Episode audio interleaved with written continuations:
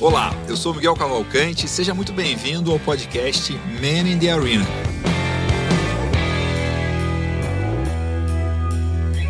A gente fala aqui sobre empreendedorismo, sobre gestão, sobre negócio, sobre marketing, sempre trazendo empreendedores, fundadores de empresa, pessoas que têm a contribuir sobre esses temas e muitas vezes também saem temas que a gente nem esperava aqui nas conversas.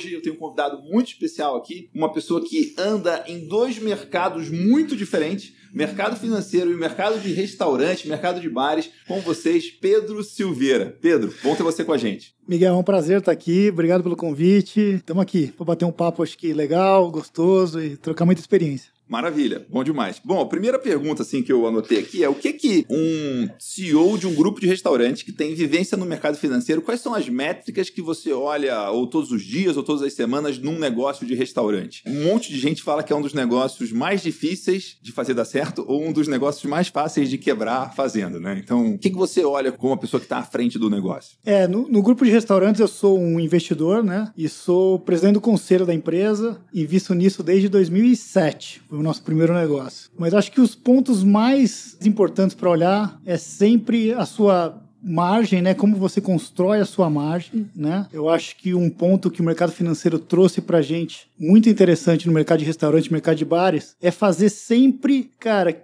com que a gestão financeira seja um diferencial. Né? Você tem que olhar para os restaurantes e para os bares muito além do conceito, muito além da experiência. Obviamente que toda a experiência do cliente, todo o conceito e tudo que você vai trazer vai, no final, levar ao seu resultado financeiro. Mas se você não tiver a margem bem construída, os custos bem controlados, se você não tiver a noção exata de quanto vale o seu produto, do seu preço, como construir tudo isso e como chegar numa margem satisfatória, empresa lucrativa, independente do seu resultado, independente da sua receita, cara, você morre no meio do caminho. E infelizmente a gente está vendo isso muito agora, né? Fui até convidado outro dia para ser um palestrante da ONU, numa conversa da ONU sobre finanças, né? E você vê que os grandes pequenos, né, os grandes restauranteiros do mundo, tirando os grandes grupos, as pessoas têm pouca noção do financeiro dos negócios. E isso, cara, é muito impactante. Vem uma crise dessa que nem a Covid, a pessoa não tem o caixa, a pessoa não tem né, o respaldo para continuar o negócio, não sabe como controlar, não sabe como diminuir. Isso é o mais importante. Então, isso acho que é a principal lição, o principal métrica que a gente olha sempre são as métricas financeiras, junto com a satisfação do cliente, junto com as pesquisas, porque senão, se o cliente não voltar, você não tem a receita. Acho que são as principais métricas que a gente olha sempre. Puxa, isso é muito interessante porque eu imagino que vocês têm um financeiro muito bom, né, pelo seu background,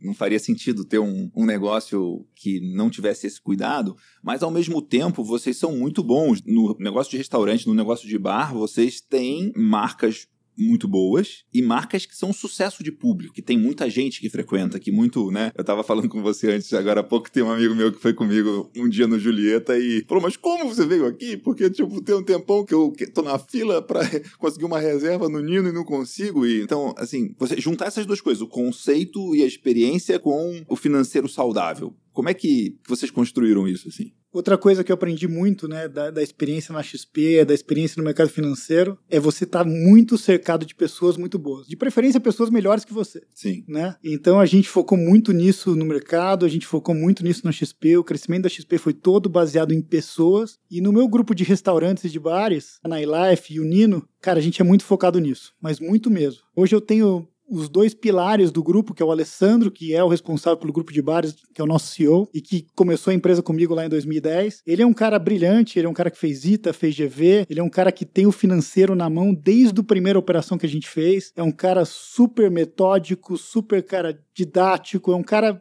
um baita de um CEO para um grupo de bares, um super financeiro. Então é, ele é o nosso pilar financeiro, ele é o pilar do controle, ele é o pilar de realmente de controle de custos, de ter todas essas métricas que a gente criou ao longo do tempo. E o Rodolfo, o Rodolfo é isso que você vê no Nino, né? Que você foi lá e você teve a experiência. O Rodolfo é um chefe de cozinha que veio pro Brasil, cara, com uma mão na frente e outra atrás, uma infância muito difícil lá na Itália, mas cara, que aprendeu aprendeu a ouvir o cliente, aprendeu a saber, cara, como agradar, aprendeu a fazer uma massa e uma comida muito agradável, muito boa, mas assim, uma das melhores do Brasil, com preço super acessível, com uma experiência bacana. Você entra no Nino, você é um pouco transportado para aquele ambiente, parece que às vezes você está na Itália, parece que às vezes você está na, na beira do mar, no Damarino, ou outras experiências, como, como hoje o Forno da Pino, que tem um jardim super agradável. Então toda vez que você entra no restaurante do grupo, tem um conceito, tem um clima, é gostoso, e você paga um preço razoável por uma comida excelente. Então esses pilares de conceito, satisfação, bom atendimento e um financeiro muito rígido, acho que é isso que a gente leva aí desses, desses grupos. Tem várias coisas interessantes aqui, né? Quando eu tava, antes de, de gravar com você aqui, por acaso eu me lembrei de um vídeo que eu vi há uns 20 anos atrás do Peter Drucker, que era uma das perguntas que ele gostava de fazer, né? Era qual que é o negócio que você tá? E aí,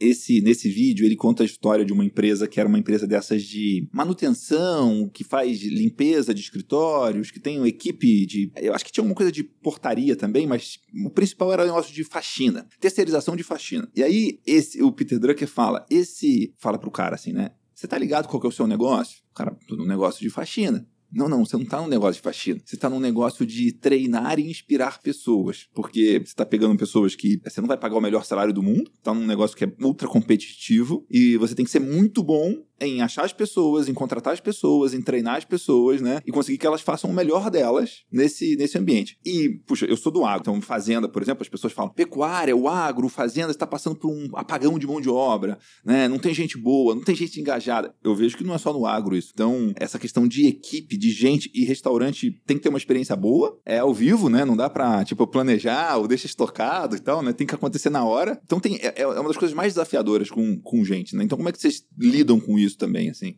Olha, eu acho que uma coisa muito legal em gente, para você ter elas muito motivadas e muito treinadas, é você saber o seu propósito. É exatamente isso que você falou em relação à empresa de faxina. Qual a dor do cliente você está resolvendo? As empresas têm que ter isso muito claro. E uma empresa de bares e restaurantes, qual é a minha função na sociedade? Qual é a minha função na vida do meu cliente? A minha função é proporcionar um momento ali para ele que ele tá ali. Você vende comigo. alegria, né? Cara, é. eu vendo alegria, eu vendo satisfação, eu vendo descontração. Eu, é muito mais que a comida e que a bebida. Cara, às vezes tá, a pessoa tá ali, você tem que entender por que, que ela tá ali. Ela pode estar tá ali simplesmente num bate-papo com os amigos, ela pode estar tá comemorando o aniversário, ela pode estar tá comemorando, cara, uma promoção, pode estar tá comemorando, cara, um momento de vida, comemorando algo com a esposa, ou com os amigos, ou com os filhos. Você tem que entender que ela tá ali para comemorar, para se divertir, para relaxar e para deixar um pouco para trás o dia que passou, simplesmente para enaltecer o dia que passou se o dia foi muito bom. Então você tem que fazer com que ela se transporte. Pode estar afogando uma mágoa pode também. Pode estar afogando uma mágoa também. Ela pode estar ali simplesmente porque ela teve um dia ruim e ela quer afogar uma mágoa, teve um, um dia perdeu complicado nos negócios, perdeu dinheiro, ou brigou com a esposa, ou brigou com um amigo, que ela pode estar ali. Então você tem que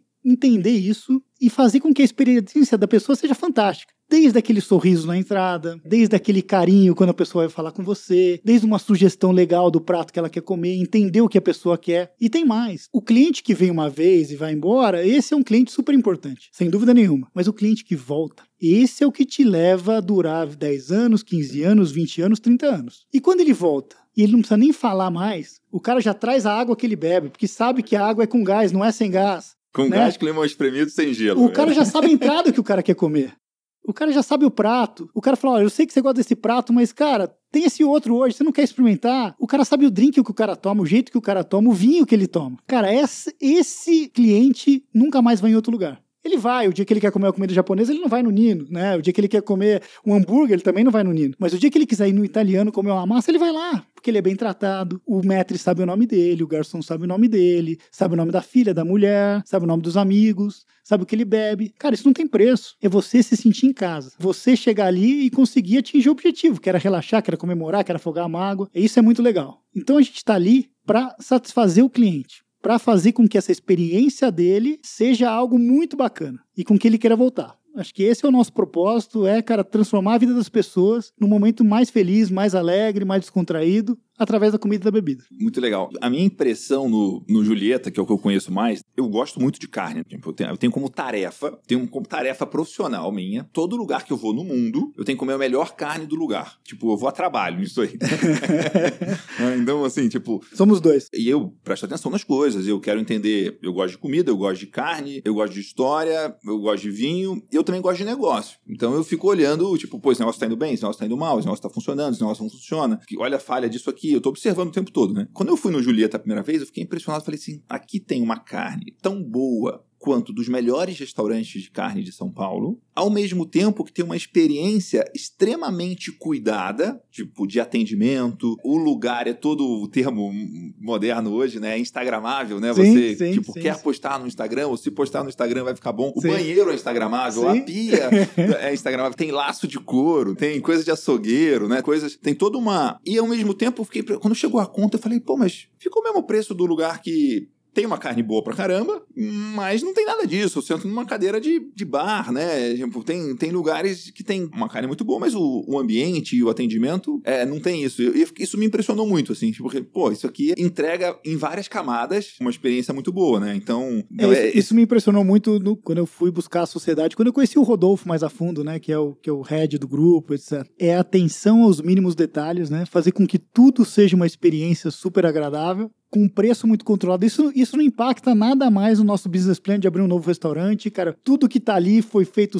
num custo super controlado e etc. E traz isso, traz essa sensação de que, pô, foi feito com muito carinho, foi feito com muita atenção, tudo tem muito detalhe. Desde o banheiro que você falou que tem aquela pia diferente, que tem aquele barril ali do lado, que tudo muito instagramável, tudo muito bonito, tudo muito legal. E também o carinho no atendimento, o carinho na execução do prato, carinho no bom produto. O produto é fundamental também, você ter um bom produto, você investir nisso. Mas quando você controla o custo, quando você controla desde o começo, quando você entende quanto custa aquele prato, você consegue precificar ele num preço razoável. A maioria dos empresários hoje, os pequenos empresários de restaurantes, bares, isso aqui, não conseguem fazer isso porque não tiveram orientação, não tiveram educação financeira para isso. Eu, eu citei que eu fui convidado para falar nesse summit da ONU recentemente sobre educação financeira e as pessoas não têm o mínimo. Os grandes, pequenos empresários, super conhecidos, com restaurantes Michelin, etc., não têm educação financeira, não sabe quanto custou aquele prato e ele está vendendo aquele prato por um X simplesmente por causa que o concorrente dele está vendendo por um X parecido, para ele competir, etc. Mas ele não sabe o real preço daquilo. Ele não sabe que de repente se ele tirar um molho aqui, colocar o outro molho, o prato vai ficar tão bom quanto, mas ele vai diminuir o custo do prato em 15%. São mínimos detalhes que fazem muita diferença no final do mês, na educação financeira, e você tem essa sensação. Você foi lá e você me falou exatamente o que eu falei um pouco antes. Você foi num restaurante super agradável, super descontraído, cheio de mínimos detalhes, né, que te deixam muito confortável,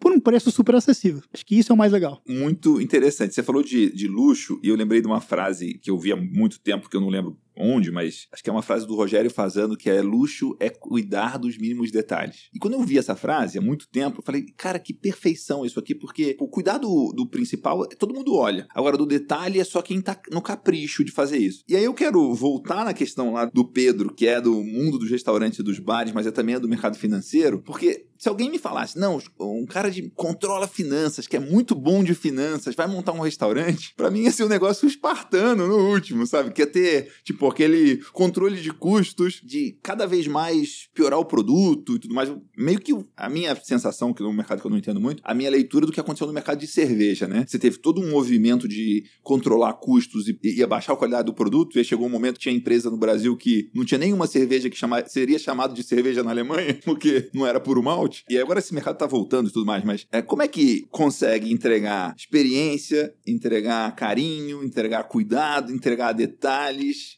e ter esse cuidado enorme com finanças? Sabe que você falou da, das cervejarias, etc. E, e Quem entendeu, entendeu, Quem né? entendeu, entendeu.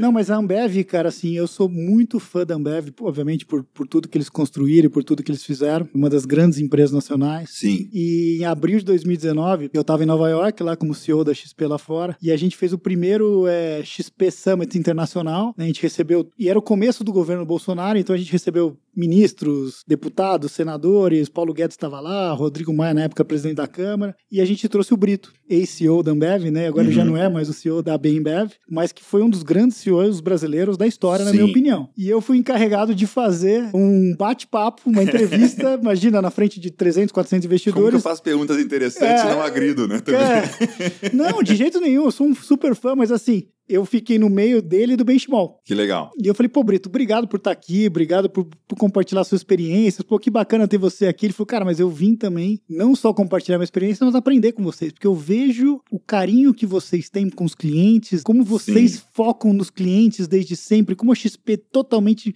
driven para os clientes. E a Ambev, talvez, em algum momento, cara, focou demais nos custos e perdeu um pouco da relação. A gente tá focado demais, sempre pensando no cliente, mas, cara, vocês são, para mim, é uma referência nisso. Essa Aquilo... humildade é incrível. É né? humildade, humildade. Imagina o cara. Só quem aprende, só humilde aprende, só né? Quem, só quem é muito humilde. E aquilo ali me marcou, porque realmente o foco no cliente é o fundamental, né? É isso mesmo.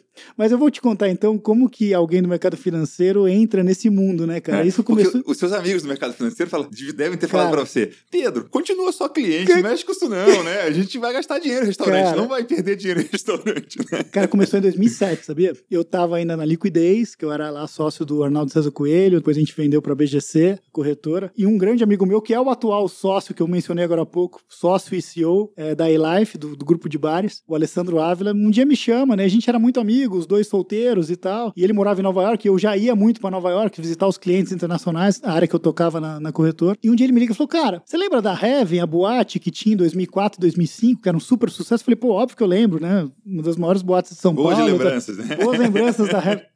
Pois é, o pessoal tá precisando reabrir a Heaven, cara, e, e falta um dinheiro lá para acabar a obra, e eles estão vendendo um pedaço da sociedade por esse dinheiro. Pô, cara, achei legal, vale a pena, a gente, pô, monta um negócio diferente, no final somos dono de boate, estamos solteiro também, a gente se diverte um pouco. Não era um dinheiro né, expressivo, mas era alguma coisa. Cabia na cabia conta. na conta. E aí eu falei, cara, vamos lá conhecer. Cara, conheci, gostei dos, dos sócios ali e fomos, investimos na Heaven. Cara, a Heaven, ela foi um case em todos os sentidos.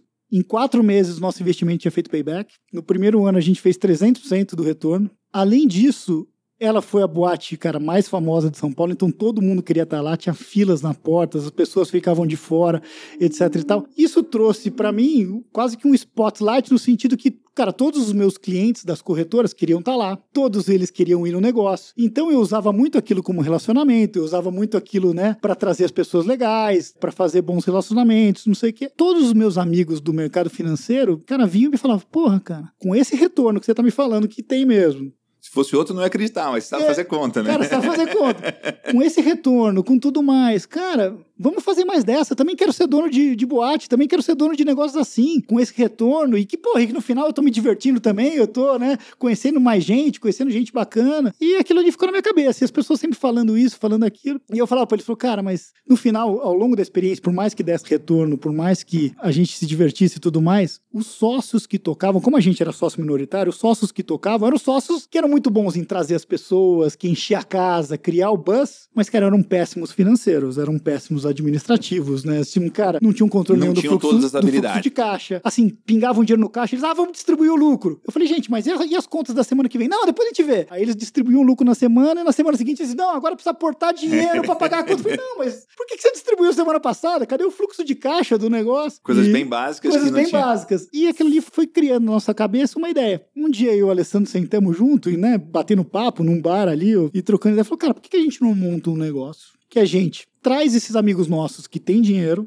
e querem ser dono desses lugares, conecta com esses caras aqui que são muito bons em criar o buzz, encher as casas, trazer o faturamento, e a gente monta um veículo no meio que é o veículo responsável por tocar o financeiro daquela empresa, por tocar o administrativo, e a gente vai avisar aqueles caras lá, falar, ó, eu tô entrando com o dinheiro aqui, você vai montar um negócio, mas quem toca sou eu. O financeiro sou eu, o administrativo sou eu. O conceito você toca, no final o conceito depois a gente acabou tocando também, mas isso depois de algum tempo. No começo são eles que tocavam. E nasceu a iLife, em 2010. A gente capta 10 milhões de reais na época de vários amigos. Eu era o maior investidor, já em 2010, eu tinha na época 25% da empresa, e o Alessandro também era um, era um dos maiores investidores. E aí nasce a iLife. Nasce a iLife e a gente começa a investir, começa a entrar nisso, entendeu? Pessoas do mercado financeiro que iam controlar a gestão dos negócios, procurando boas oportunidades em bares, restaurantes e boates. É aí que nasce e daí que vem o link, entendeu? Que legal, que legal. Vai se juntar essas duas competências, né? Sim. E aí, uma das coisas que me interessa também em restaurante, em bar, é que todo negócio hoje precisa de alguma forma entregar a experiência para cliente. Você tem uma experiência, tem que ser diferente, tem que ser especial, tem que qualquer negócio. E o que que você aprendeu sobre isso? O que que você pode compartilhar de, de aprendizado, de experiência, de como criar a experiência de um cliente positiva,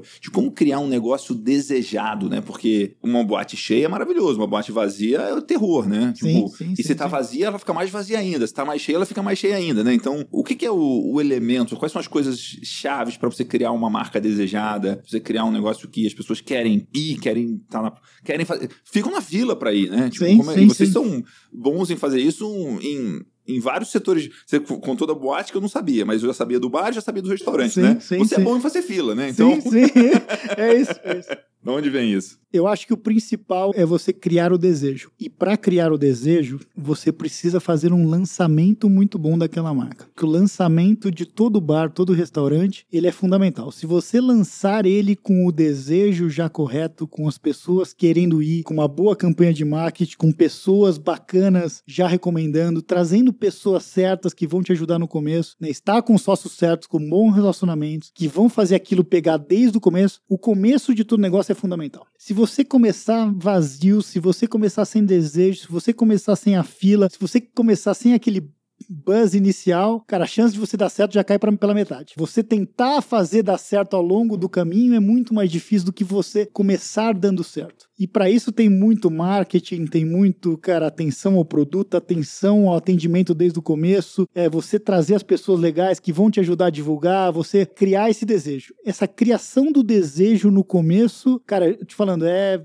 mais da metade do caminho para o sucesso. Obviamente que depois você tem que manter a qualidade, você tem que manter o padrão, manter a boa comida, manter as pessoas legais em volta, prestar sempre muita atenção no público que está frequentando, fazer muito, trazer sempre um público bem legal, o público que você quer atrair, que vai te sustentar ao longo do caminho. Então, esses são os principais pontos de atenção. Acho que quando você começa legal, Faz todo sentido isso. Ao mesmo tempo que você vê muitos negócios que começam assim, muitos bares bons ou restaurantes bons começam bem, mas duram pouco. E quando você vê a estrutura de montar um restaurante, o investimento de montar um restaurante, ele demora para se pagar. Então, e aí você tem casos muito coisas que começaram bombando e foi um fogo de palha, não virou nada, e tem clássicos que é lotado até hoje. Sim. tem 10 anos, 20 anos o negócio sim, funcionando, sim, dando certo. Você fala, esse negócio que tá 10 anos rodando é absurdamente melhor do que aquele que, né, sim. que começou com tudo isso aqui certo, Sim, mas sim, qual é a diferença de um, sucesso inicial duradouro e de um sucesso inicial que vira fogo de palha e não vira nada?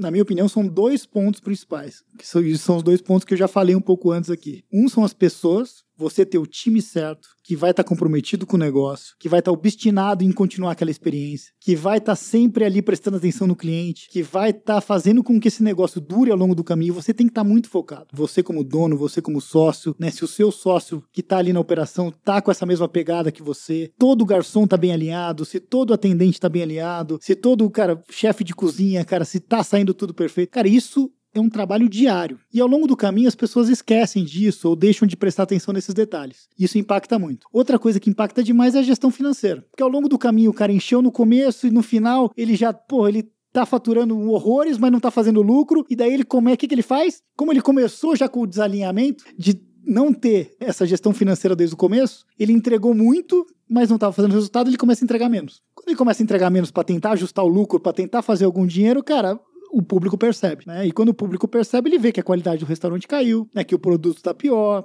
Ele trocou um chefe mais caro por um chefe mais barato, porque ele não estava conseguindo pagar, né? E isso vai fazer diferença. Então, por isso que você tem que começar com a gestão financeira desde o começo, porque você tem que saber o que, que você pode entregar, né? E que vai te entregar um resultado que você consiga manter ao longo do tempo. Você mudar demais as coisas ao longo do caminho é muito ruim. Constância, padrão. Cara, eu que vou no Nino, ou vou nos restaurantes do grupo e nos bares do grupo todas as semanas, né? Sem exceção. Cara, tem dia que eu chego no Nino e eu vou cinco vezes na semana, tem três dias que eu peço o mesmo prato. Porque é o que eu mais gosto. E as pessoas são assim. Sim, sim. Agora, se eu chego lá Eu, eu só, peço... eu só comi um prato no Julieta até hoje. é. As pessoas são assim. As pessoas vão lá. entradas e As tal. pessoas uma vão lá, elas vão pedir um prato e se elas gostarem, que elas vão pedir esse prato provavelmente pro resto da vida. Elas vão experimentar uma vez ou outra uma coisa diferente, mas as pessoas são assim, elas querem o conforto de saber que elas vão chegar lá e vão comer aquilo que elas querem comer. Cara, se você vai lá daqui duas semanas e a bisteca tá diferente, porra, o prato já não saiu tão bom, o prato chegou frio, É. né, ou a qualidade caiu, não vai ser legal. Talvez você não volte mais depois daquela experiência. Então você tem que ter a constância. E a constância é isso, é um mix de gestão financeira com pessoas muito boas te ajudando o tempo inteiro. Você falou de pessoas e essa continuação, né? E você usou a palavra obstinado, que eu gosto muito dessa palavra, porque falar que é apaixonado é bonito, né? Falar que é obcecado, o povo já olha assim, não, obcecado não. Parece é, ofensa, é, né? Parece, obcecado, pô, assim é, o que, é o obcecado? que funciona, né? Obcecado é o que É funciona. o que funciona. Eu lembrei, eu não vou lembrar o nome dele agora, mas tem um, um livro que chama Small Giants, fala de várias empresas americanas que são muito bem sucedidas e não são tão grandes assim. E uma delas é de um grupo de restaurantes em Nova York, de um cara bem famoso de restaurante, eu não tô lembrando o nome dele agora. E ele falava uma coisa muito curiosa, que era, e depois ele mudou isso, né? Que era, eu abro qualquer restaurante em Nova York desde que eu consiga chegar nele em cinco minutos a pé. Porque ele achava que ele tinha que ir em todos e tal, ali acompanhando e tal. E depois ele, do, do meio pro fim do livro, ele conta que. Esse, esse- esse eu li esse livro, sei lá,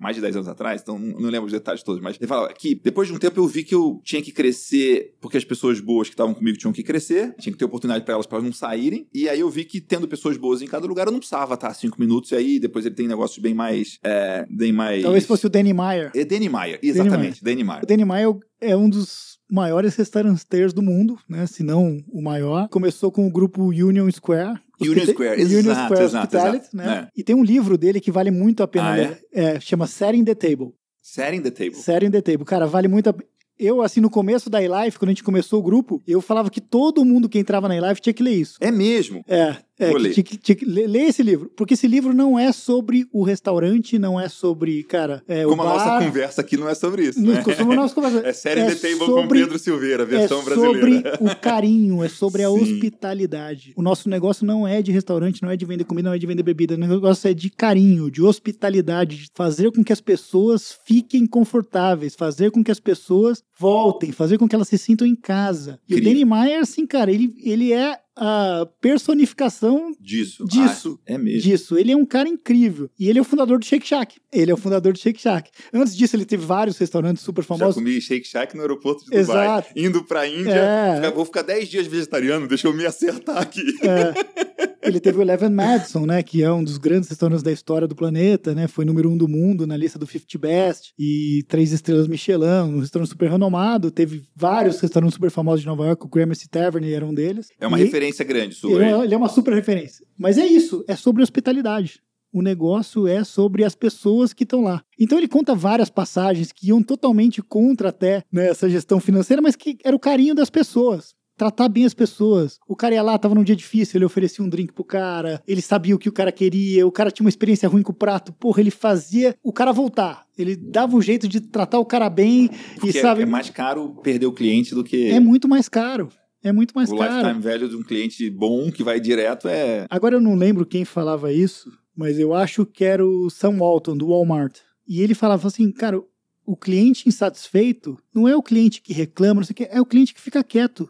Só que ele- Silencioso. silencioso, só que ele nunca mais volta. E esse cliente, cara, assim, você perdeu ele uma vez, ele nunca mais vai voltar. Então, a atenção ao cliente, cara, assim, é fundamental. Cara, o dono da, da sua empresa não sou nem eu, nem o Alessandro, nem os outros sócios. O dono da empresa é o cliente, porque se o cliente deixar de ir, Demite vocês é, todos. né? demite todo mundo, demite o CEO, demite o presidente do conselho, demite todo mundo, o cozinheiro. Então a atenção ao cliente é a chave do negócio. E o Danny Maia era o expert nisso. Leia esse livro, é Que legal, maravilhoso. já anotei aqui, vou, vou ler com certeza, porque tá muito na linha do, do que a gente está falando aqui, assim, de, desse ponto. Agora, como que você criou estrutura padrão para dar escala numa coisa que parece não escalável, que é esse, essa capacidade de dar carinho, né? Tipo, como como fazer isso funcionar? É, e vocês estão crescendo e cada vez tem mais coisas, né? E cada vez tem Sim. negócios diferentes. E a gente né? quer crescer muito, a gente Ah. quer, obviamente, nosso objetivo é ser o maior grupo de hospitalidade, vamos chamar assim, do Brasil. É, esse é o nosso goal. E esse é um dos motivos que Esse mercado, esse- essa posição não está ocupada ainda, né? essa posição Talvez o segundo esteja, o terceiro esteja, É, mas o- essa o, quem- posição- o tamanho que pode ser a, É. a Ambev dos restaurantes não existe ainda. não existe. O mercado de restaurantes e de bares é super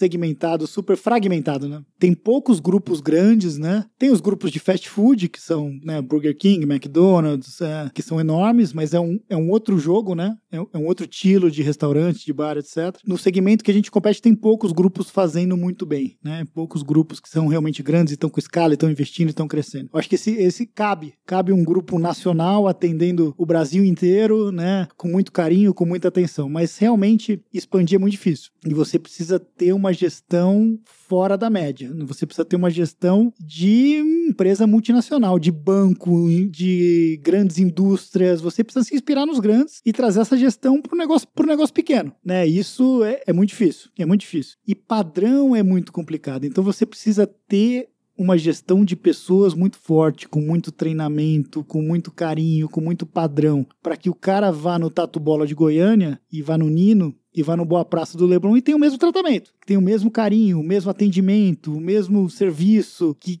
que a cerveja esteja no, tão gelada quanto ele está em Goiânia, em, no Leblon, em São Bernardo ou na Faria Lima. E que o pastelzinho saia do mesmo jeito, com o mesmo carinho, né? Então, para isso, você precisa de padrão, você precisa de, cara, times muito bons, cozinha central, processos. Isso dá muito trabalho. Isso é uma gestão profissional. Então, gestão acho que é a chave do negócio para você expandir sem perder esse carinho, essa atenção e esse cuidado com o cliente. Senão não adianta nada expandir e não conseguir expandir né, o atendimento, expandir a excelência na comida, a excelência na bebida e a excelência no, no carinho.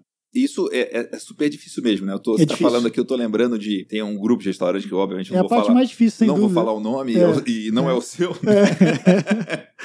que eu fui o ano passado com um amigo meu. Esse meu amigo organiza um festival de hambúrgueres e tal, e não sei o quê. E, tipo, eu fui lá nesse, é, nesse restaurante que tava que ele queria me levar para. A gente foi em dois ou três restaurantes no mesmo dia para ver lugares que estavam indo bem negócio de hambúrguer. E a gente chegou lá, era um restaurante de carne, e que tinha hambúrguer no dia e tal. E aí, na hora que o cara veio tirar o pedido, a gente foi comer o hambúrguer, que era o negócio dele e tal. O cara não pediu, não perguntou qual era o ponto que eu queria.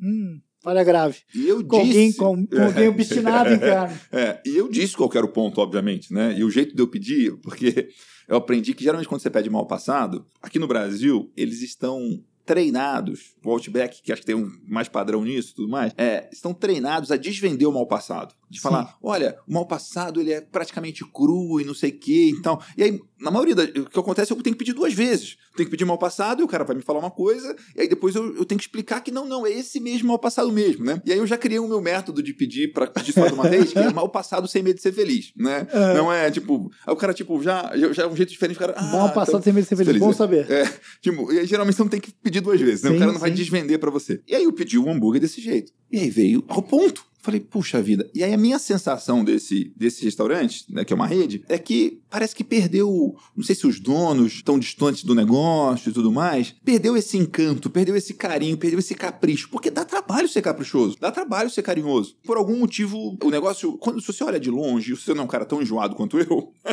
parece que tá muito bom. Mas aí nesses detalhes, pô, não, não pode vir o meu hambúrguer no, ao ponto por um cara que é fanático por mal passado. Essas coisas são, são difíceis de, de de ver, assim, né? Concordo 100%. E, e quando você vai crescendo, vai dando um medo, né? Vai dando um frio na barriga. Porque você fala assim, cara, mas pô, enquanto eu tô com os bares aqui em São Paulo, eu consigo ir numa loja, na outra, na outra e testar e etc e tal. Pô, e agora que eu tô em Goiânia? E agora que eu tô no Rio? E agora que eu tô em Campinas? E agora que eu tô em Ribeirão? E agora que eu tô indo pro Nordeste? E agora que eu vou pro Sul? Cara, é um frio na barriga. E daí a gente, cara, a gente elege um dono do negócio, né? É quase, primeiro que sócio local às vezes é muito importante ter, sócio local atuante ajuda demais. Porque mas também nem... é o que vai trazer as pessoas certas, é, vai trazer as pessoas certas, etc. Mas mais. nem sempre o sócio local também é a pessoa da operação. Você precisa ter alguém vidrado nela e que você dê métricas claras para ela de resultados daquela operação. E o resultado não é só o financeiro. O financeiro é muito importante, obviamente, como a gente já comentou aqui. Mas o resultado de satisfação. Né? Mas e para isso, qual é a métrica clara? A métrica mais um clara,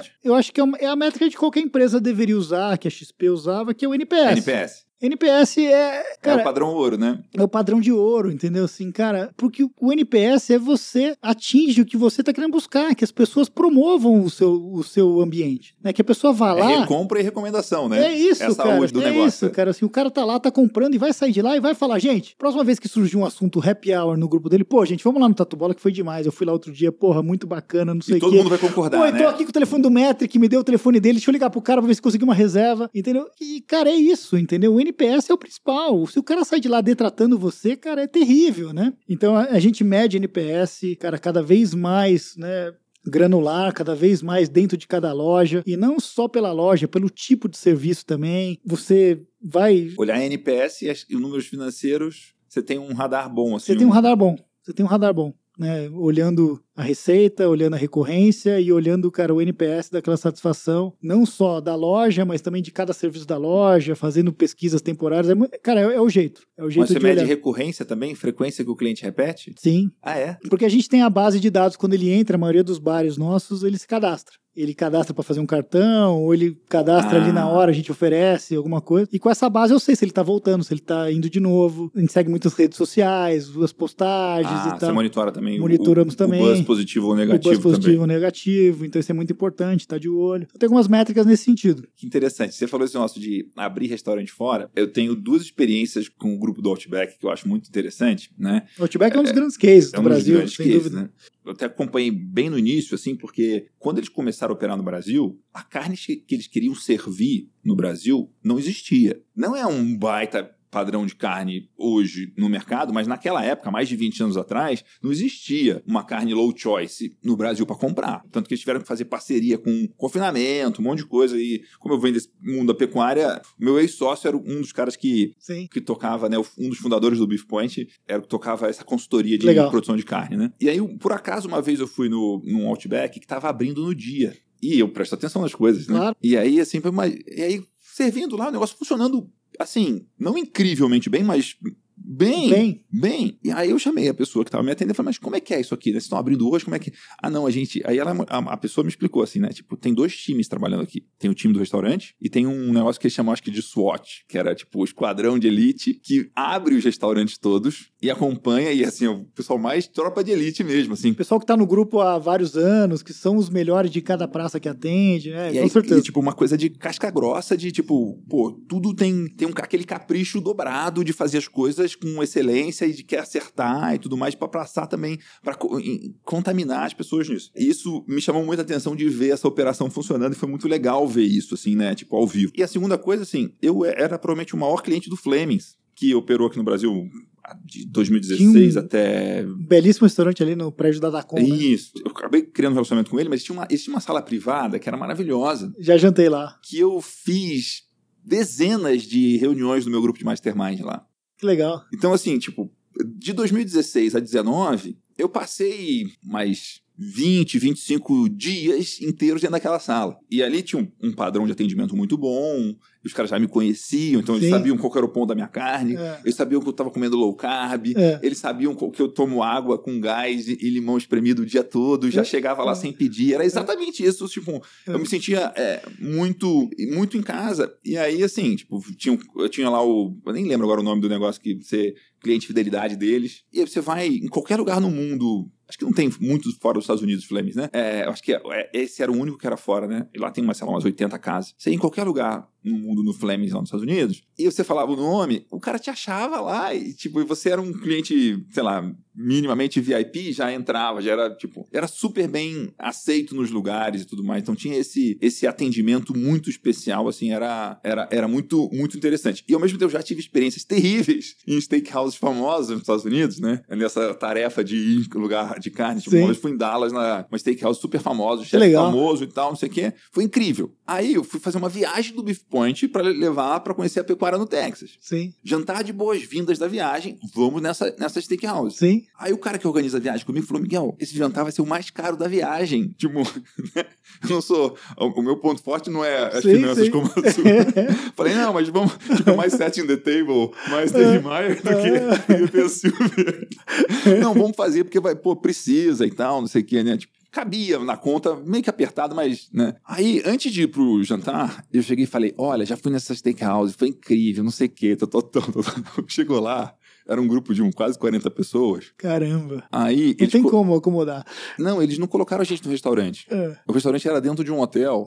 E eles pegaram um- uma sala do hotel. Ah. E aí pegaram uma equipe de, de, de garçons freelancers. Cara, o lugar parecia um velório. Cara, que o- experiência horrorosa. O prato veio frio. Os garçons eram muito ruins, cara. Cara, que E aí? tristeza. Terminou o jantar, tava um zum, zum, zum, assim, tipo, pô, mas o Miguel falou que ia ser incrível e tal. Esse que é incrível. Imagina como vai ser daqui pra frente. Eu, meu Deus, né? Isso E é fogo, né, e é- cara? Não, e aí até nesse Porque dia... 40 pessoas é difícil de acomodar em qualquer lugar do mundo. É, Até numa super churrascaria. Então o cara teve que te dar uma experiência que não é a experiência que ele dá no dia a dia. E Isso é aí fogo. o chefe, por acaso, tava lá. Quando ele chegou na sala que a gente tava, ele olhou. Tipo, ele tava, chegou todo animado. Cara, esses caras... Sim, É, sim, é, sim. então, típico chefe a famoso. frustração dele. Aí de- quando ele chegou, assim, quando ele olhou, ele deu aquela murchada. Ah, imagina. Tipo, aí ele foi lá fazer um dry age especial pra dar uma controlada, mas tipo, não tinha, tava, ta- tava perdido o negócio. É. E aí, nesse dia, foi o dia que eu inventei o negócio. Quando eu tava voltando, né, tipo, pra um ônibus que ia, Aham. levou a gente pro hotel, eu cheguei no ônibus lá na frente, todo mundo entrando e tal. Eu, tipo, o que que eu vou fazer, né? O que que eu vou fazer? Tipo, que fiasco isso aqui, né? Aí eu pensei, pensei, pensei e falei, eu vou fazer igualzinho se eu estivesse jantando com meus amigos. Tipo, eu chamei isso depois de marketing do amigo, né? É. Tipo, tá na dúvida, você faz como fosse seu amigo. Peguei o microfone do ônibus e falei assim, pessoal, é o seguinte, quando eu vou no restaurante, é uma incrível experiência são três coisas. A comida tem que ser muito boa, o lugar tem que ser muito legal e o atendimento tem que ser incrível. É isso. Eu já vim aqui, há, tipo, tinha visto, vindo há dois anos antes, né? Foi 17, tinha ido em 2015. Já vim aqui antes. E essas três coisas foram incríveis. Só que hoje Foi uma tragédia. foi uma tragédia nas três. Então, eu só posso falar pra vocês uma coisa. Eu prometi um monte de coisa, eu não vou prometer mais nada pra vocês, né? Antes, mas eu só posso falar uma coisa pra vocês. Me desculpe. Porque, então. Aí, tipo, todo mundo já. Não, Miguel, relaxa, nem foi tão ruim assim, não. mas, assim, tipo, deu aquela. Tipo, pô, pedir desculpas, resolve, controla e, né? Não, sem É, dúvida. Mas foi uma lição pra mim. Admitir assim, tipo, o erro, né? é, Fundamental. tipo, pô, Fundamental. Eu também fiquei surpreso com Claro. aquilo e eu tinha feito uma propaganda e aquilo não era o que eu esperava e o que eu desejava, né? Não, é sem esse- dúvida. não sem é dúvida. Você, você, você para steakhouse e eu para restaurante. É, né? Que a gente, você, pelo que eu entendi, tinha uma frase de um amigo meu muito legal, só para citar aqui uma Uhum. curiosidade. Que ele falava que ele não viajava para uma cidade, ele viajava para um restaurante que por acaso estava numa cidade. Que legal. Cara, eu não tô indo para Paris, eu tô indo pro Orlando Cassi, que por acaso tá numa cidade chamada Paris. Eu tô indo lá para comer no Orlando Cassi, entendeu? Um outro exemplo, eu não tô indo para Nova York, tô indo no Percê, no Chef's Table, no cara no Sushi do Massa. E você é parecido. Que legal. Você é parecido com o Steakhouse, eu É. percebi. Eu percebi. É, é- é bem isso mesmo, é exatamente isso. Tipo, É. o, meu, o, meu, o meu roteiro de um lugar que eu vou, Sim, ele é as carnes que eu vou comer. sim.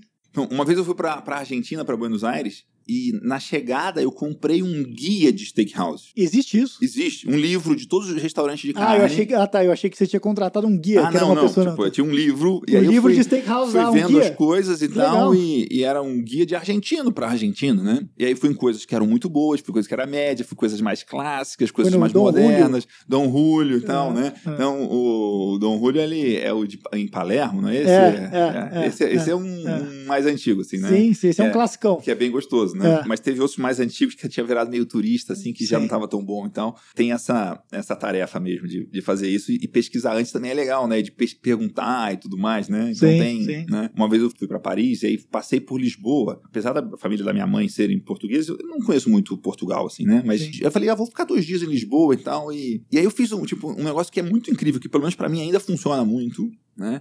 É você fazer um post no Facebook, não no Instagram, no Facebook, que é onde tem um- mais Falar- amigos Falar assim, antigos e estou tal. aqui. Não, é, É. estou indo para Lisboa passar dois dias. Quais são os lugares imperdíveis para se comer em Lisboa? Cara, chegou tanta coisa interessante. E aí, tipo, por exemplo, tinha uma funcionária de uma grande amiga minha que é portuguesa. Ela me indicou o melhor japonês de Lisboa. Olha só que interessante. Que, tipo, impossível você saber se você não for português, assim. Esquece, E né? foi incrível ir lá, um restaurante pequeno, com esse carinho, com esse cuidado, com essa maestria, né? Com, esse, Sim, com sim. essa busca pela maestria. É muito interessante. Mas você tem uma, provavelmente tem uma habilidade, entender de restaurante, entender de negócio, entender de finanças. O que que, quando você chega num restaurante, você deve saber se o restaurante é bom, como atendimento, como experiência e como negócio. O que que você olha, o que que faz o Pedro dentro, sentir o cheiro, de saber se aquele, aquele negócio é bom ou se aquele restaurante como experiência é bom. O que, que você olha e sente nisso aí? Eu olho muito isso. Eu imagino. Mas muito, muito, muito.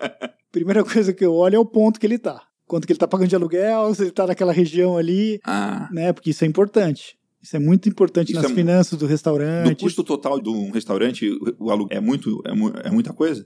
Porque é o seguinte, se ele tá vazio, é muita coisa. Se ele Ah, tá sim, cheio, tá certo. aí vai É ser diluído. fixo, é custo É custo fixo, fixo, né? Tá certo. Então, assim, com É. certeza ele tem que prestar atenção nisso. Então, assim, cansei de ir em restaurante em Nova York, cara, no meio de Midtown, embaixo de prédios incríveis, que eu chegava e olhava e falei, cara, como é que esse cara, com essa lotação que ele está agora, o cara tá com 30%, 40% do restaurante cheio, numa quinta-noite, né? Cara, esse aluguel aqui, essa conta não fecha, né? Tipo assim, cara, né? Assim, o cara precisa de mais gente aqui pra pagar essa conta aqui. Esse aluguel é. A primeira coisa que eu olho é sempre o ponto. Porque o ponto, cara, a escolha do ponto é um dos pilares do, do começo do negócio, tá? A escolha do ponto, você estar num ponto bom, porque até você chegar num ponto que você não precisa do ponto tanto, que você é uma atração, que as pessoas vão Sim. anyway, demoram. E você basear o seu business plan nessa premissa é um erro. Claro, porque isso É vai acontecer depois, Isso né? vai acontecer depois. Se Ou mesmo que você certo. seja muito famoso, você é muito famoso pelo outro. Você não sabe se, se esse você vai atrair a mesma atenção que o restaurante anterior, só porque é o mesmo chefe e tal. Então você um bom ponto. Um ponto perto de uma área comercial ou de uma área residencial muito robusta, onde as pessoas andam na rua, onde as pessoas passam de carro em frente, né? Você ter atenção do ponto. Esquinas, né? Às vezes são melhores do que pontos no meio da rua. Então você ter atenção nos pequenos detalhes do ponto, na escolha do ponto, é a primeira coisa que eu olho. Então quando eu chego no restaurante, eu olho, pô, esse ponto é legal? Não, Já tem uma planilha, já tem uma planilha calculando o custo do aluguel, custo ocupação aluguel, e o DRE da ocupação. parada. E a estima por essas duas métricas. É, né? daí você já começa a olhar, né? Muito se, bom, se faz- bom.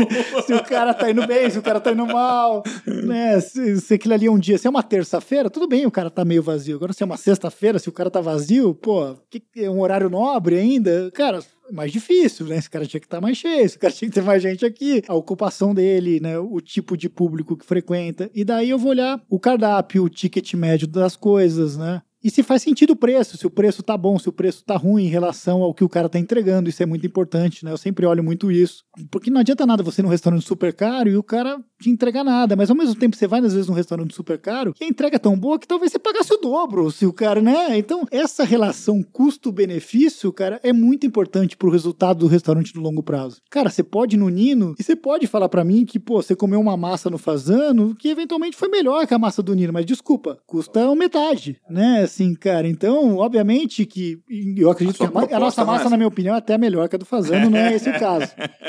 E eu sou super admirador do grupo Fazano, do Rogério, de, de todos que estão lá, mas eu acho que hoje a gente tem uma cozinha melhor que eles. Esse- e pela esse- metade do preço. Vocês estão me lembrando do ditado americano Né? que eu gosto muito, que é If it's true, it's not bragging.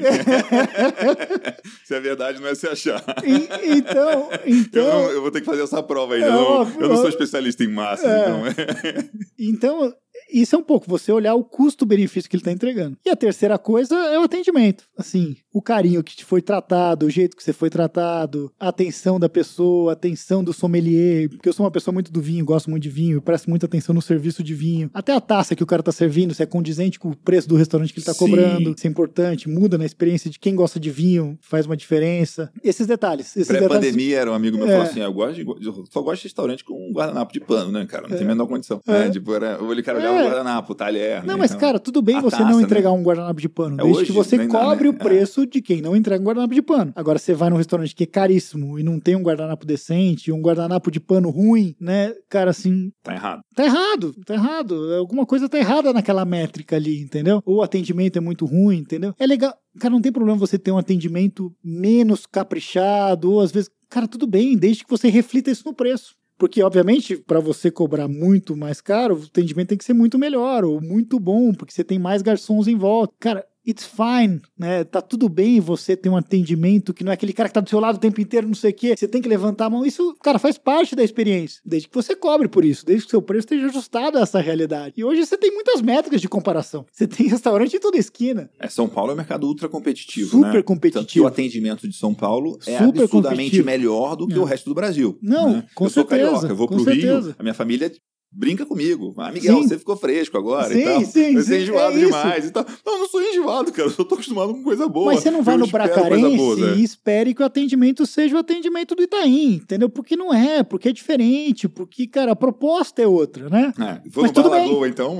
Mas tudo bem, por isso que o chopp é. ali custa 7, não custa 15, que nem custa no Itaim, né? Ou custa 8. Tudo bem, daí tá refletido. Esse é o negócio. Agora, o cara, se o cara cobra 20 no chopp do Bracarense e, pô, e você tá na fila ali 15 minutos para pegar o chopp, cara, tua experiência não foi legal. Essa relação é muito importante. Interessante. Você falou de tipo de público. O que, que vocês fazem, ainda mais num lugar que tem preço justo, pro perfil de público não decair? Porque também você vai nos lugares para ver e ser visto, né? Sim. E tem lugares que começou muito incrível e depois vai decaindo, né? Qual que é um elemento que não deixa decair o público? Isso, isso, é, uma, isso, é, um, isso é algo muito difícil de se manter no longo prazo e é um exercício constante. O exercício de constante de estar com os seus sócios, que são os promotores, sócios que estão, isso nos bares principalmente, sócios promotores, sócios que estão ali na divulgação, estarem sempre trazendo pessoas, né, muito legais para o negócio, estarem sempre promovendo da maneira adequada. Cara, acontece muito, já aconteceu de você estar tá num lugar muito bacana por muito tempo, o público começa a cair, você tem que fazer um esforço extra de marketing, um esforço extra de promoção, um esforço extra de carinho, né? E no restaurante é muito parecido. No restaurante é muito parecido. Você tá sempre, né, próximo das pessoas legais, trazendo elas, fazendo com que elas sintam confortáveis, né? Fazendo com que elas virem os locais daquele restaurante, né? Que ela chegue lá, seja bem tratada, etc. Vai fazer com que ela volte e vai fazer com que o lugar continue sendo bem frequentado. E daí um controle da reserva que você faz, você, né, ter uma reserva muito apurada, você, obviamente, abrir poucas reservas, né? Você deixar sempre que. Isso num caso do Nino, obviamente, que a gente consegue trabalhar desse jeito, que o Nino chega a gente, vai enchendo, né? Eu não preciso fazer a reserva 100% do restaurante, que eu sei que as pessoas vão, vão chegar ali na porta, os walk-ins e vão conseguir, né? Entrar, as primeiras que chegarem então. E selecionar a reserva, obviamente, para os clientes mais frequentes, para os clientes que têm um contato com o mestre, sabe que voltam sempre ali, que é um público bacana. Então esse carinho, esse cuidado, assim, essa atenção é muito importante. Mas é muito difícil, tá?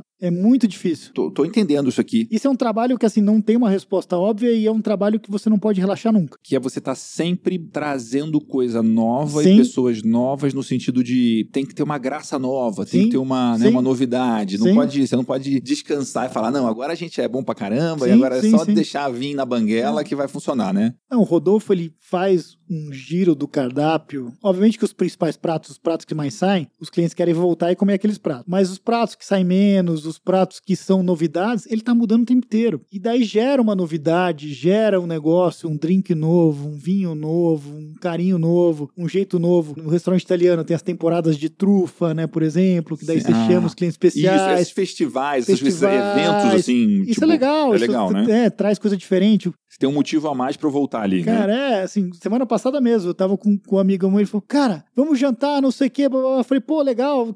Cara, vocês querem no japonês? Não, não, não, o pessoal quer todo mundo no Nino porque sabe que tem trufa lá, então a gente quer comer a trufa. Então, assim, cara, não sou nem eu forçando o pessoal a ir no meu restaurante. Eu gosto de conhecer coisas novas, eu vou em outros tipos de restaurantes também, adoro, adoro frequentar e etc. E a minha sugestão nem foi o Nino no dia, mas no final acabou indo pro Nino. Por, por quê? Porque tinha as trufas. E as pessoas queriam ir lá, comer as trufas que estavam na temporada e tal. Então, esse tipo de estar tá sempre atento a isso, criando coisas novas, é, é, é, parte fundamental do processo. Que legal. E você falou também do ponto, né? E uma coisa que me chama muita atenção é que o Nino, ele tá num ponto bom. Muito bom. Mais uma coisa que eu percebi, que me chama, me chama a atenção, é que a rua, vocês estão duas coisas. Vocês estão dominando a rua no bom sentido, e vocês estão melhorando a rua. Sim. A rua é mais agradável hoje. Não, a gente com restaurantes, tem, aumentou tem um, a calçada, um, calçada banco, gente mudou a iluminação da rua, banco. mais jardinagem. Não, virou, virou um, virou um, tipo, um e, quarteirão nosso ali, com muito carinho, cuidado, né? E, e isso, é. eu imagino que deve virou, ter... Virou um ponto turístico de São Paulo. Até ganhos, segurança é mais barato quando você tem um monte de restaurante numa rua só. Sim, né? sim, sim. Como é que é esse processo de, de ficar dono da rua, vamos dizer assim, é. né? Como é que é essa, é, foi essa dinâmica e quanto que isso foi pensado e quanto isso foi por acaso? Assim? Olha, foi muito pouco pensado, né? Porque como que surgiu a demanda de ir crescendo na rua. Primeiro que quando, quando foi escolhido o ponto ali, eu nem fazia parte do grupo, né? Eu entrei recentemente no grupo e juntando até com a iLife e tal, mas eu sei a história inteira. E quando foi escolhido o ponto, era simplesmente porque era numa região boa, mas aquela rua ali era uma rua apagada, que tinha poucas coisas, né? Pouca gente passava ali. E daí, o buzz inicial fez muita diferença cara, toda a promoção, o jeito que foi lançado, trazendo as pessoas ah, é? certas. E aquilo ali é, virou. Isso eu não acompanhei. É, Depois virou, você me fala como é que o Nino foi, virou um case meio que imediato. as pessoas queriam ir no Nino, a massa era muito boa, o Rodolfo estava em evidência, tinha ganhado uns prêmiozinhos de Veja São Paulo através do outro restaurante que ele trabalhava antes, e aquilo ali virou já uma sensação. E aquilo ali virou uma sensação que as pessoas daí já não conseguiam mais reservas, as pessoas ficavam de pé na rua esperando, e os outros restaurantes foram surgindo cara, da demanda reprimida do outro. Falou, cara, se tem três horas de espera aqui, se eu abrir um do lado, as pessoas vão sentar no lado. E a gente começou, e eles começaram, né, a fazer esse movimento. Cara, abre do lado da Marino. Pô, agora abre o Julieta. Cara, abre na frente o forno da Pina. Vamos abrir o francês ali do lado que vai pegar esse público. Cara, isso virou uma coisa que não foi planejada mas muito natural ao longo do caminho, né? Virou uma coisa que era óbvia ser feita. E daí, obviamente, quando você tem três, quatro restaurantes no mesmo quarteirão, cara, quanto mais agradável for a espera, quanto mais agradável for a rua, quanto mais as pessoas se sentirem protegidas. Então você, você olha ali, não sei se você reparou, mas tem segurança em todos os pontos da rua. Sim. Você se sente tranquilo. Cara, as pessoas e... sentam na rua ali tranquilas. As pessoas sentam na calçada e as pessoas. Cara, então é muito agradável. Ficou muito agradável. E isso é parte da experiência. Quando a gente quer replicar o Nino Brasil afora ou a experiência Brasil afora, a gente pensa muito nesse caminho. Pô, se eu for pro Rio de Janeiro, será que eu vou com um restaurante ou será que eu vou logo com três no mesmo quarteirão? Crio um ambiente novo, um ambiente descontraído, cara, um ambiente onde as pessoas vão se sentir seguras, que ela sabe que ela pode ir para aquele quarteirão. Pô, se o italiano tiver cheio, ela vai no francês, se o francês tiver cheio, ela vai no frutos do mar, se frutos do mar tiver cheio, ela vai comer a carne, vai comer com a mesma qualidade, vai ser bem atendida, vai ter segurança, vai estar num ambiente agradável e, e vai ter a experiência que ela quer ter. Puxa vida, é muito isso, assim, a minha é. sensação na rua hoje é essa, assim, tipo, é uma rua que, eu tenho um amigo que mexe com incorporação e tal, ele fala, tipo, as melhores ruas são as ruas que são boas para andar a pé.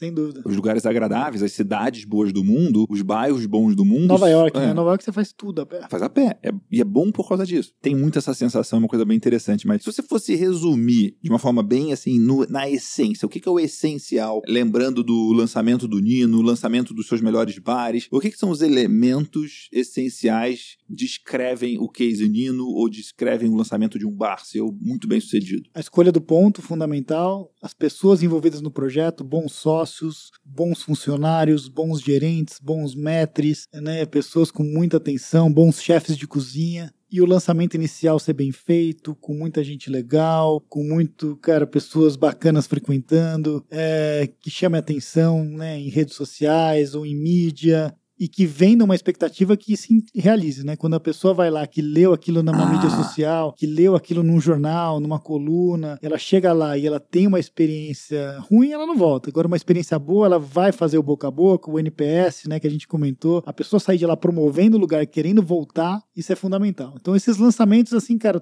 grande maioria deles foi isso. Você criar aquele burburinho inicial com pessoas muito boas para entregar aquele serviço que você está prometendo, né, com uma comida muito boa, com uma bebida muito boa e num ponto muito bom. Né? Os pontos, a maioria das vezes, a gente pouco fala deles, mas a escolha deles é, é muito importante. Acabou de lançar o, o Boa Praça Ipanema, que é onde era um bar ali bem famoso, ali do lado do Fazano, ali em Ipanema. Cara, o bar fechou recentemente e, e, é um ponto maravilhoso, é um ponto incrível. E a gente foi, a gente fez e o bar é um sucesso absoluto ali em Ipanema, cara, super lotado, reviveu ali aquela área, reviveu ali.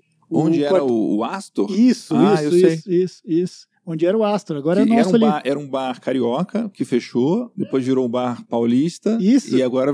Agora, de novo, um bar paulista, cara, um bar que nasceu na Faria Lima e fazendo um tremendo sucesso fazendo um tremendo sucesso ali no coração de Ipanema, ali no comecinho de Ipanema, posto 8. É isso, um ponto maravilhoso que tava ali. É, o ponto cara, é incrível, né? Ponto incrível, de frente é, pro mar. Não tem como. Né? Ipanema, de frente é, pro mar, né? Tipo, cara, assim, foi parte fundamental, entendeu? Se eu tivesse no meio de Ipanema, talvez eu não fizesse não tivesse investido o que investir ali para ter aquele bar, né? Interessante. É um bar grande também, né? Grande. Né? Então, grande, ele, pra ele ficar vazio deve ser fácil. Né? É, então, óbvio. Se você e, não começa direito. É, as suas é. contas, uh, já entendi a sua planilha é. mental de chegar no lugar, quinta-feira, tá vazio 30%, o negócio não tá. Assim. Cara, dá, dá uma batedeira no é. coração. muito bom, muito não, bom. E assim, e a gente demorou para aprender isso. No começo, a gente veio do mercado financeiro, a gente não entendia nada de bares e restaurantes, tirando a experiência da Heavy. Quando a gente começou com a iLife, os três primeiros anos a gente errou muito. Imagina. Né? A gente errou demais. E um dos erros grandes, eu acho que foi o maior, maior erro financeiro, né? Se você contar o prejuízo acumulado da operação, do grupo. A, a lição mais cara. A lição, a lição mais cara, exatamente isso. Você descreveu é. perfeitamente. Foi um restaurante chamado Santo Vino, né? Ah. E o Santo Vino era um restaurante maravilhoso, com uma comida ótima, num ponto ruim, que não teve a atenção devida no lançamento inicial. Então, o restaurante demorou para pegar, o restaurante ele patinava. E eu chegava lá na quinta-feira e olhava e tinha quinta-feira que tava vazio, tinha quinta-feira que tava mais cheio. Falei, tem alguma coisa errada aqui, né? O dia que tá cheio é por acaso, E a né? gente Não torrando tem- uma fortuna por mês, porque o custo era muito grande, né? A gente, para dar o atendimento, estourou no custo, foi um erro grande. Mas a pior decisão do Santo Vino não foi nenhuma dessas. A pior decisão do Santo Vino foi no stop da operação. Hum. Foi na hora de falar, cara, não deu certo, vamos fechar. Isso se arrastou entre nós porque tinha, Ah, eu tem o acho que o- coração, né? O tinha um, coração. tinha um emocional envolvido entre os três principais sócios e, E tocava a operação, que era fracasso eu, é- Alessandro e o Gustavo, e a gente não conseguia assumir o fracasso, entendeu? E, cara, você tem que assumir, você tem que assumir, você tem que falar, cara, não deu certo. Não, vamos tentar mais um mês, agora eu vou fazer uma promoção assim. Gente, já não deu certo, não vai dar certo. E você deve saber isso muito bem no mercado Cara, foram financeiro, né? né? tipo, stop loss, stop loss é uma coisa bem clara. É hein? óbvio, stop loss é uma coisa fundamental, faz parte, cara, né? E foram meses se arrastando o Santo Vino. Ao mesmo tempo, depois de alguns anos, a gente abriu uma hamburgueria chamada Indústria Brasileira e que era baseado em duas ex-masterchefs e tal. O cara tinha tudo pra ser muito legal, hamburgueria, mas o segmento pra mim já era difícil, um segmento muito competitivo, com muita gente bacana fazendo coisas legais. Cara, a É gente um mercado lançou- bem ocupado. bem né? ocupado. E a gente lançou a indústria brasileira, cara, no final do primeiro mês, a gente olhou um pro outro e falou, cara, não vai dar certo, né? Ah, não, não vai dar certo. Vamos fechar, vamos fechar. Cara, a gente fechou em dois meses a operação. Que legal, A gente nem deixou o negócio, A um problema assim.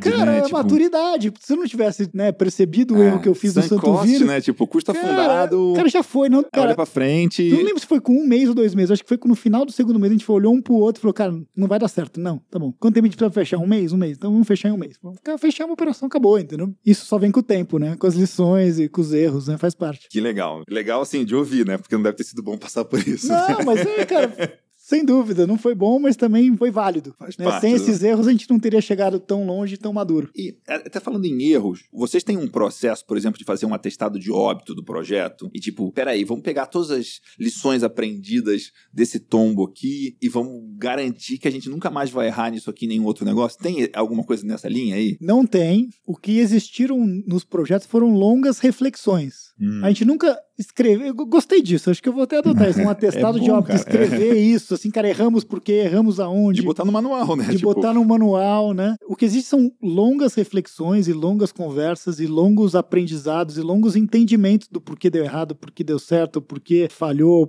o que que foi mais errado, o que que foi, o que estava certo, mas só no projeto errado e o que estava super errado, né, no projeto certo talvez. Então essas reflexões existem, mas é interessante isso, não temos isso e eu acho legal até como metodologia, né? É, isso tem muito no mundo de startup, né? De fazer Sim, reuniões de sim. lições aprendidas e Sim. colocar isso no business sim, rodar, né? É Você deve fazer isso de uma forma talvez... É informal, é, é, isso. mas É isso, era, era as conversas, É. os brainstorms e tal, mas sem um processo. Transformar isso num processo é legal. Tomara que eu não precise fazer mais desses.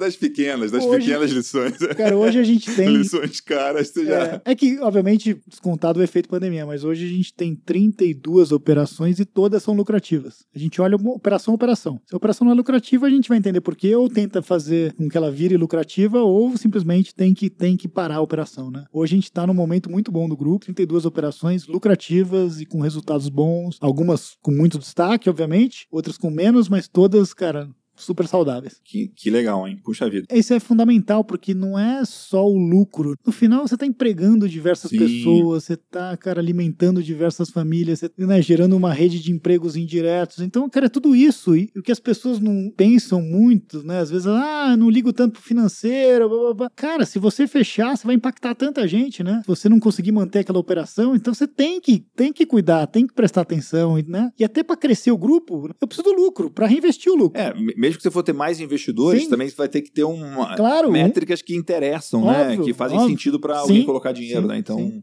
é bem real mesmo. A gente falou muito sobre o Pedro do mercado financeiro vivendo o negócio de restaurante. E o que que o Pedro do mercado financeiro aprendeu com restaurante com bar que aplica e que né, você está montando uma asset nova, você tem uma vivência de mercado financeiro que você continua nisso? Sim. É o que que essa experiência de economia real e de, de um dos negócios mais difíceis, que é restaurante e bar, ainda mais depois desse um ano e meio que a gente passou aqui, você deve ter aprendido ainda mais. O que que você leva para o outro mundo? Eu acho que a atenção aos clientes e a atenção às pessoas, né, que estão com você em cada projeto. Que isso é o mais importante. Eu acho que quando você vê quão bem feito você faz no restaurante, cativar os clientes e, e muito porque você está com pessoas muito boas, você fala assim, cara, não é só porque é o financeiro, não é só porque é o retorno do dinheiro, não é só porque, né, é um outro mundo que não precisa ter o mesmo carinho nesses detalhes. Você pode ter clientes, cara, insatisfeitos com algum retorno, certo? mas se você não der atenção, se você não explicar, se você não mostrar para ele, cara, o que, que você está fazendo, por atenção aos mínimos detalhes é o que você leva. Você, cara, entender a dor do cliente, entender o que, que ele está buscando naquele relacionamento com você. O que, que o cliente está buscando naquele relacionamento com você no mercado financeiro. Como que você vai ter as melhores pessoas do seu lado para atender aquelas dores e fazendo com que aquela experiência do cliente seja, cara, tão fantástica quando ele senta no Nino, ou senta no Tatu Bola, ou senta no Boa Praça. Cara, no final são pessoas, né? No final são pessoas, independente do, do, do serviço que elas estão buscando, seja financeiro ou seja restaurante. São pessoas que querem atenção, que querem ser bem atendidas, né? Que querem ter uma experiência legal e você precisa entender o que ela está buscando. Entendendo isso, tendo as pessoas certas nos seus times para dar esse atendimento, cara, assim, é,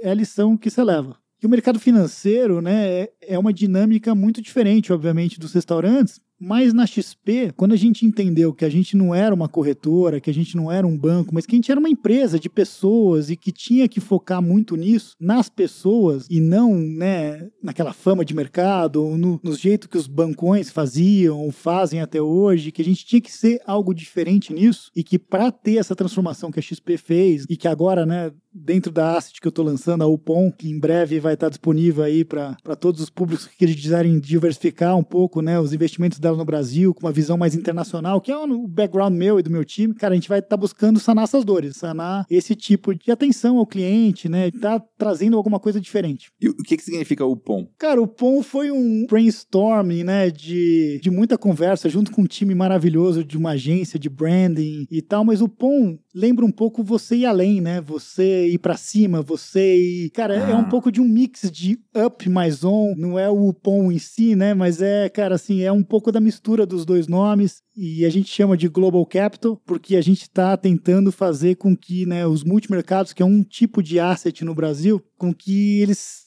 que a nossa asset, né, o nosso multimercado seja um pouco descorrelacionado da indústria. A indústria ela, ela é muito focada no Brasil e pouco para as oportunidades lá de fora. Então, quando você investe seu dinheiro num produto aqui nacional, né, você estar diversificando com produtos lá de fora é muito importante. Né? Você não fica preso só às movimentações do mercado brasileiro, você consegue olhar para o mundo de uma maneira diferente, você diversificar o seu risco nisso. Essa é a dor que a gente quer sanar para o cliente aí, para o cliente que investe aqui no Brasil.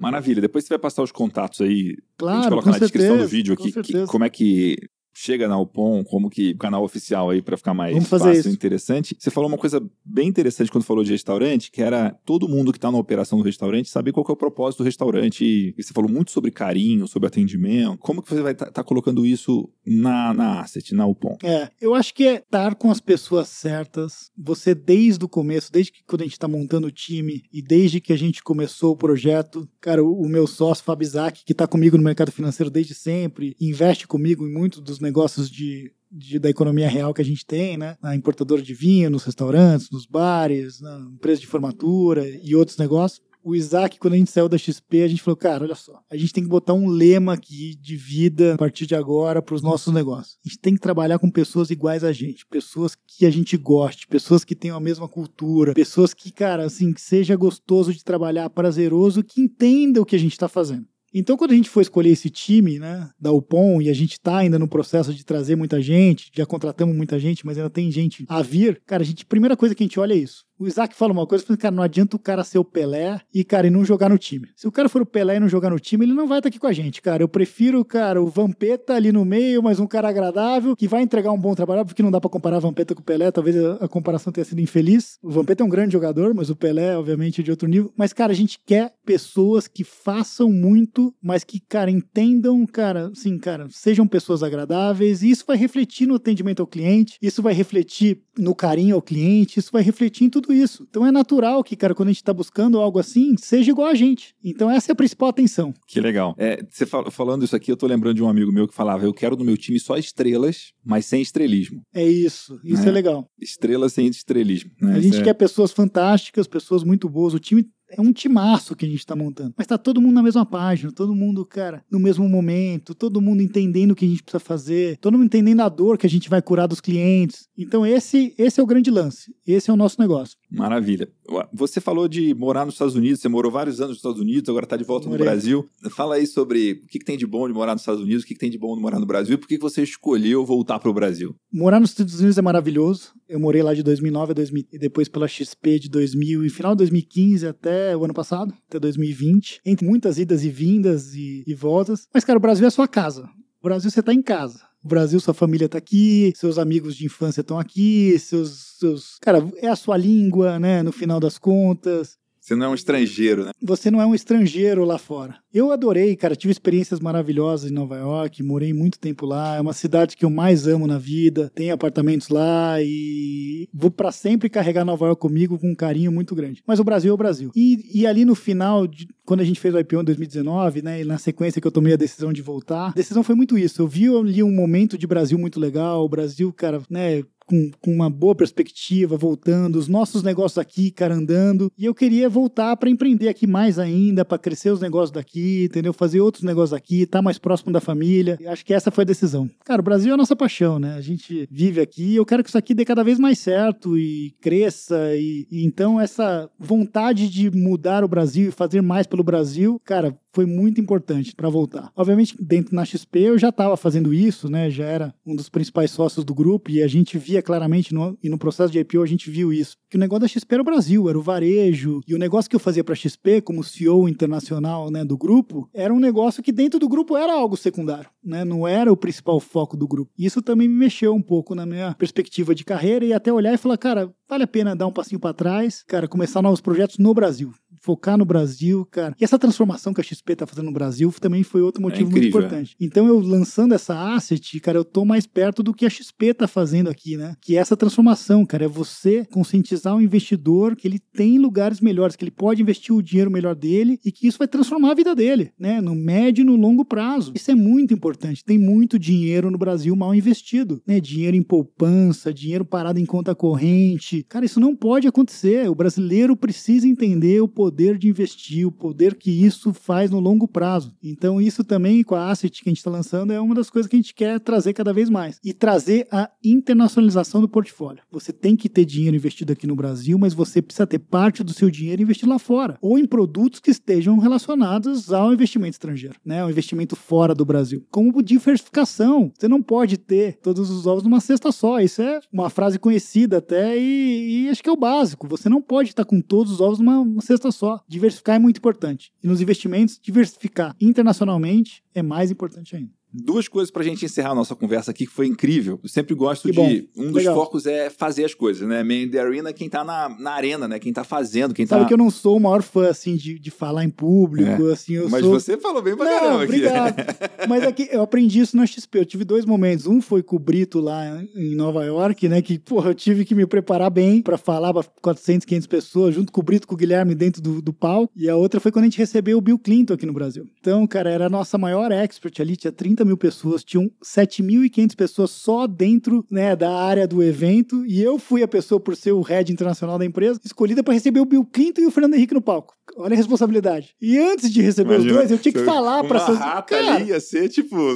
antes de falar, antes de receber os dois, Antes tipo, de rece... errar o gol na Cara, a, pênalti na Copa. Antes de receber os dois, eu tinha que falar 15, 20 minutos sobre o projeto internacional. Então, isso, cara, eu fiquei uma semana me preparando. Eu nem legal. trabalhava, nem olhava as coisas que eu tinha que fazer no dia a dia, só, só, ficava treinando o speech. Então, isso aí me ajudou um pouco a, a, perder um pouco desse medo, mas mesmo assim, o frio na barriga sempre vem. Mas foi muito legal aqui a conversa, foi muito bacana. Obrigado por me convidar. Que legal. Eu adorei também. Eu aprendi lá atrás que frio na barriga significa responsabilidade. Então, sim, sim, o sim, dia que não tiver frio na barriga é que. Ah, não, esquece. Né, é, tem é, alguma, exatamente isso. alguma coisa coisa, mas duas coisas pra gente encerrar aqui. Uma é um desafio, qualquer uma tarefa, minimamente fora da zona de conforto, que você dá para quem tá assistindo a gente, que ele possa começar a colocar em prática, pelo menos até o final da semana que vem, que vai ser positivo para ele e que vai ser, pensando que aqui a gente tem basicamente empreendedores assistindo, né? Mas pode ser qualquer coisa. É um desafio fora da zona de conforto, que vai ser positivo e que a pessoa comece a colocar em prática até o final da semana que vem. Tem uma frase que eu falo até pra minha filha. Minha filha tem três anos, coitada.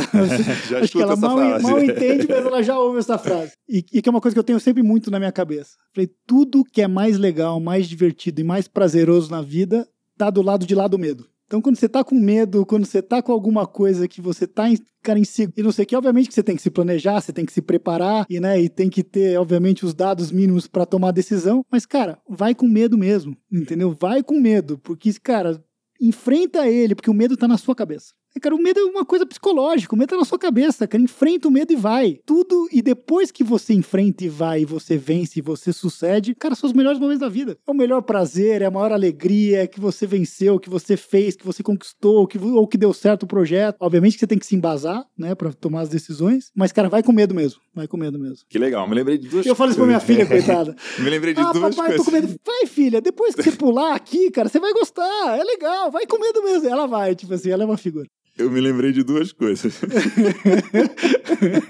uma delas, eu, lembrei de uma entrevista do Gabeira falando sobre a filha dele. É. Tipo, pô, minha filha é surfista de onda gigante, É. eu morro de medo disso, não sei o que. Você se prepara que É. isso aí vai voltar pra você. Vai ainda. voltar, cara, vai voltar, vai voltar. Você não sabe como. É. Quem vai estar com medo vai ser você daqui uns Sempre, dias. eu né? Então- imagino.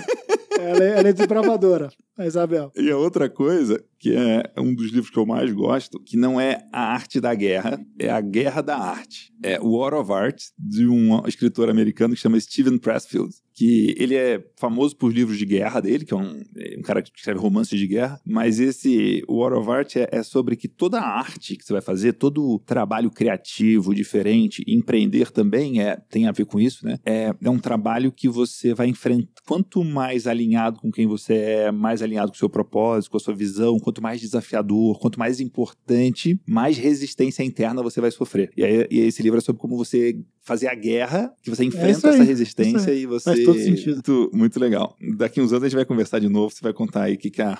que que a sua filha tá aprontando depois de aprender a Ela lidar com aprontar medo. pouco, não. Tenho certeza disso. Bom demais, que legal. E pra gente fechar aqui, qual que é a mensagem que você deixa final aqui pra quem tá ouvindo a gente? Ah, a mensagem final, acho que de tudo isso, assim, eu tenho uma mensagem que eu queria passar muito para os empreendedores do segmento. Já que a gente falou muito de restaurante e dos bares, eu acho que esse é o momento mais crítico que a indústria está passando. Você tem condição financeira, se você tem. Se você tá aberto se hoje, você né? está aberto hoje, cara, vai um pouco mais. Tenta um pouco mais. O segmento é bom. O público vai voltar. As pessoas estão voltando no mundo inteiro. A Covid vai passar, tá passando e vai passar. O mundo vai voltar a ser o que era. Obviamente que tem algumas mudanças que ficam. Talvez o home office, né? Talvez tire isso um pouco, as pessoas um pouco dos principais centros. Mas, cara, as pessoas querem viver. As pessoas querem experiências. As pessoas querem celebrar Tô os momentos saudade disso, né? as pessoas estão com saudade, o seu público vai voltar. Preste atenção no seu cliente, trate ele muito bem, porque ele vai voltar e se ele for bem atendido e tiver um serviço bom, ele vai voltar mais ainda e gastar mais ainda e seu negócio vai suceder. Então, assim, esse é um um mensagem para esse público principal que eu queria passar. Que legal. Pra gente fechar aqui, tem esse anel aqui, que é um anel que eu, quando eu fiz o caminho de Santiago em 2019, que é a, a palavra que se fala pra quem tá fazendo o caminho. O que, que você fala pra alguém que tá andando a pé 789 quilômetros? Não pode falar, acelera, vai mais um pouco, você consegue. Você não- você não fala isso, você fala um passo adiante. Dá mais um passo adiante. E aí eu lembrei do POM também, porque tem duas palavras. Essa que é Utreia, que é avante, e a outra é Suceia, que é pra cima, que é se eleve. Então, o processo de fazer o caminho de Santiago é dar um passo adiante, um de cada vez, e você se elevar como pessoa e fazer seu impacto aqui. Pedro Silveira, alegria estar com você aqui. Obrigado. Cara, muito bom. Foi Obrigado. muito, muito legal essa conversa. Aprendi um monte de coisa, anotei um monte de coisa e quem mexe em qualquer mercado, inclusive restaurante, inclusive no mercado financeiro, vai aprender muito Legal. Nessa nossa conversa aqui. Obrigado mesmo. Foi um prazer ter você com a gente. Obrigado, cara. Estamos à disposição quando você precisar. E foi um prazer enorme. Foi muito gostoso o bate-papo. E vamos fazer mais vezes. Com certeza. Obrigado. Valeu. Obrigado. Bom, se você está me acompanhando no iTunes, aí no podcast da Apple, é, que a gente já está aí há um tempão, assina esse podcast e deixa a sua resenha, o seu review, né? Deixa lá cinco estrelas e principalmente o motivo de por que esse podcast merece cinco estrelas. Se você está no Spotify, segue a gente no Spotify aí para você receber as atualizações dos próximos episódios. A gente vai trazer episódios novos toda semana com entrevistados e entrevistadas, né? E como diria o meu filho mais novo aí, explode o dedo nesse like aí e acompanha a gente. acompanha a gente no iTunes, no Spotify e no YouTube. Eu também tô no Instagram, arroba mcavalcante com o no final. Um abraço e a gente se encontra no Man in the Arena.